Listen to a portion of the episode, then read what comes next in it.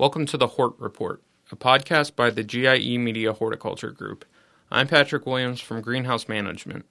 In this episode, I'll be speaking with Mindy Clark, who, along with her husband John, is one of the owners of Kalapana Tropicals, an orchid grower on the Big Island of Hawaii.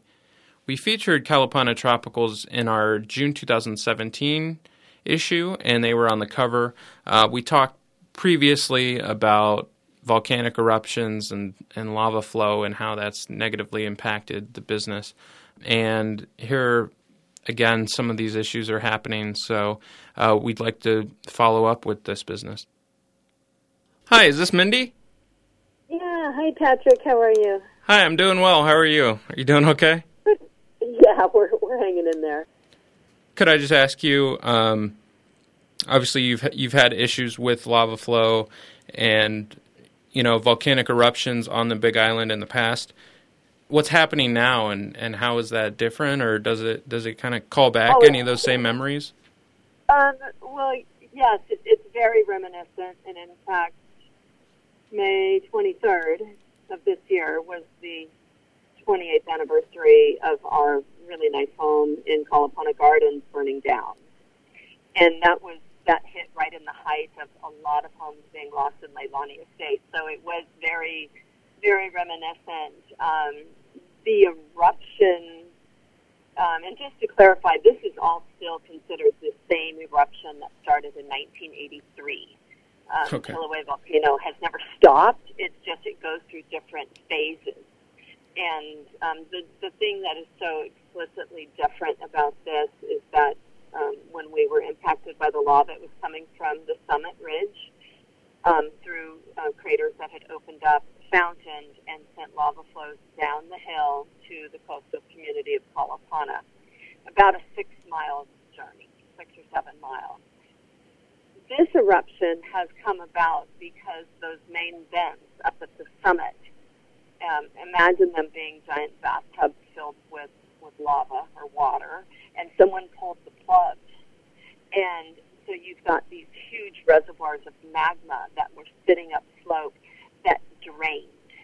And that's why we were having all these massive earthquakes because this magma started moving underground. And our Puna area was having like hundreds of earthquakes a day. Um, when the big 6.9 hit, that's also when the, these fissures opened up. Like, im- imagine just being in your backyard and the earth cracking open in your grass and lava start bubbling up out of it. Just ri- right in your lawn. Yeah, I mean, Wow. literally right. Uh, it was. It, it started on roads. The road cracked. It started steaming, and then all of a sudden, it started bubbling up magma, lava fountaining like 100 feet high out of the middle of the road to your home. And this is what's so different about this eruption is because it um, the summit reservoirs have drained, and it's a whole different ball of wax. The the end result is the same.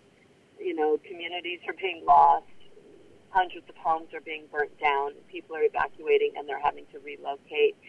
The the the more problematic thing with this one also was that it, all of this has happened in like well four weeks now, which is very Okay. fast. Historically, it was seven years, long time. Um, and this one is impacting roads. There's three, four major roads that have all, three of the four, two of the four are impacted now, but two are at threat, which landlocks lower Puna. And to put it in perspective, the, the Puna district on the Big Island is as big as the whole island of Oahu. Wow. So very country, very rural, but it's a huge area. So this is the, just the lower southeast corner of the Puna district. But um, there's there's thousands of people that live there, and um, so that is what's so different about this eruption is because it's impacting communities that maybe the lava might not hit them. It's just they can't drive to their home anymore. And then there's also the hydrogen sulfide problem in the air which in turn can be sulfuric acid when it rains. So um, lots of issues there, and then the summit vent is, you've probably heard that they're they're saying that it's erupting, which is it's not really erupting, but it's it's doing these little burps of explosions of ash Yeah. coming up. So we also have ash being thrown on certain segments of the island. Um, so it's a very dynamic time.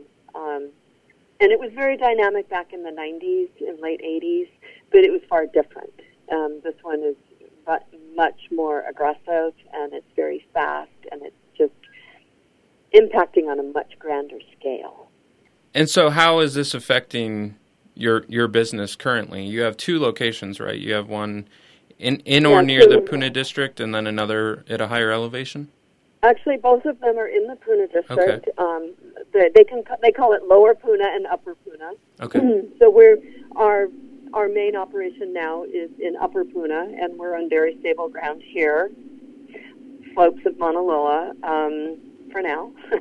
um, Our original nursery is down off the Kalapana coast, um, so suffered earthquake damage with the big six six point nine that you know fractured, you know knocked over half the benches, fractured irrigation lines.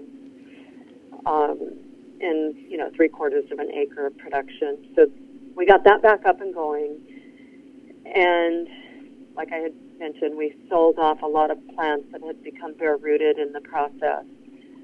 So right now we are we have chosen to evacuate quite a few plants to our upper nursery to protect them from from the sulfuric acid rain or hydrogen sulfide in the air. And the crops we're focusing on are our small crops, our plug trays, two and three inch material, which would turn into crops like 18 months from now. Um, so we've figured we better save the future. If we can't save our existing crops that are saleable now, that's one thing. But um, the small plants, we can put high density on benches up here. Because bench space is a critical problem, uh, we do not have enough room up here to simply move all the plants from the lower nursery to this location. So we have decided that we will attempt to try to liquidate as much stock as we can from the lower nursery while we have the time. Um, so selling non-bloom plants off at a cheaper price rather than trying to hold on to them until they flower. Um, we are having some spike damage happen from the sulfuric acid, hydrogen sulfide in the air. So that's also a potential problem. And then losing road access, which will be a, a huge problem as well. Um, but there is the hope that they will be working on the emergency access road, which will be a two hour drive from our upper elevation farm to the lower farm one way. And we could no longer send our employees down there to work. So so that's that's kind of the situation we're facing now.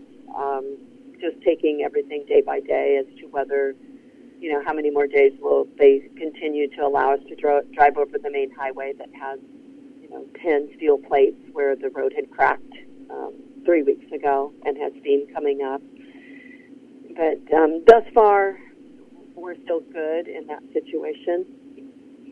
But we have to be prepared that that could get cut off any day, and it may take them a month to open up the new road. So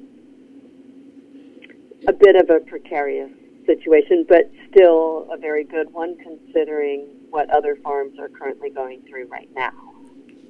Other farms on on the same island near you. Yes, also down in the in, in the, the lower Puna area, but they're they're about 12 miles up the coast from us, and so the the what the situation with that is that it has crossed the coastal road it has crossed a middle road, and now it has crossed a third middle road. Um, that happened three days ago. But there's also, it's heading towards another section of the coast. And they were expecting it to cross yesterday. I think it may have slowed down. But if it crosses that, the only other coastal road out, there's going to be, oh, well, five orchid farms that I know of that would all be landlocked with absolutely no road access, and even the emergency road that they're looking at fixing would not get would not get them access. So, so my situation, we still have some time and some uh, real strategies that we're able to play out for now. Um, but these other farms, this happened just within the last 48 hours, and they were told to mandatorily evacuate um, two days ago with not much time. So I, I don't know what they will be doing as far as um, trying, if there's a way they can try to keep their, their crops going or what. Is there anything other people in the industry, either in the continental U.S. or in Canada or anyone else who's out there listening, that they can do? Um, well, um, buying plant stock from those who can ship. And like I said, I don't know what the current situation will be for um, Asia Pacific Flowers, their cut flower farmer, um, Orchids Paradise, the Lohilani Nursery, um, Elton Mao. I, I don't know. I don't know his business name. Um, I don't know what their true situation will be. Um, if people are interested in, in buying some product from us, certainly they can go to our website um, and get get the newsletter from us. That's where I do all this promo work. But um, I do have boxes listed under um, non-bloom specials, and I think I have a retail landed box special going right now for for just um, more hobbyists, but for anyone in industry that was looking for large quantities of stock, um, that that goes out in our newsletters. But um, we do ship to Canada. We do have our CITES. Um, and uh, you know we did help evacuate some plants from from one farm already, and I'm not quite sure if that stock that they're going to want to sell off or, if they're going to want to try to relocate it to a permanent place and put it back into production. I, there's just so much unknown right now with um, with that other road access being cut just two days ago. That just changed everything for all these other orchid farmers. Um, we're quite blessed that we're actually on this other highway, but um, I just we don't know how long that's going to be viable. So um, I know there's there are some um, donation groups. Um, I think one of them is Pu'uhonua, um, and that is going to help um, individuals that have been displaced. Displaced. Um, there's a lot of uh, community effort to provide um, living supplies and food to a lot of people who are living in shelters right now. Um, there's, you know, a lot of people are moving in with friends and family members um, just because there's nowhere else for them to go. So there's that whole sector aside from industry wide. Um, there's been quite a few farms lost that are not in the orchid industry, but like I said, the young couple with a breadfruit farm. There's um, I know my friends who have a ranch. They rest. They took out over 200 head of cattle that they're housing at their ranch now. Other people are taking sheep and sheep and goats for more gentleman-sized farms. There's papaya farms that are heavily impacted. Ginger farms, noni farms, um, a huge organic farm down at Pohoiki. Puna is a huge agricultural area, um, so this, the economic base um, is being impacted in a huge way, not only from lack of tourism, but the eventual economic fallout from these farms going down will eventually play out um, in time to our to the Big Island's economic base. Um, it, it's hard because it's not a flood or tornado that you can go back and you rebuild your farm. This is you know, you go back to your property and it's rock solid it's rock. You know, um, where Yeah. my house was from 1990 is about 80 feet higher than what it was, filled in with lava. So um, th- this disaster, there's nothing to go back to, which makes it very difficult um, for farmers, but also for communities because people get disbanded. Um, you know, and I, I don't mind, mean to make light of any of the flood damage that's happened, the forest fires or Sure. the housing fires. Um, but people people go back and they rebuild, and you end up being neighbors again. Still, whether it's farmers, farmer neighbors, or residential neighbors, with lava, there's nothing to go back to. So everyone is forced to move somewhere else, and that's something that we experienced from 1990.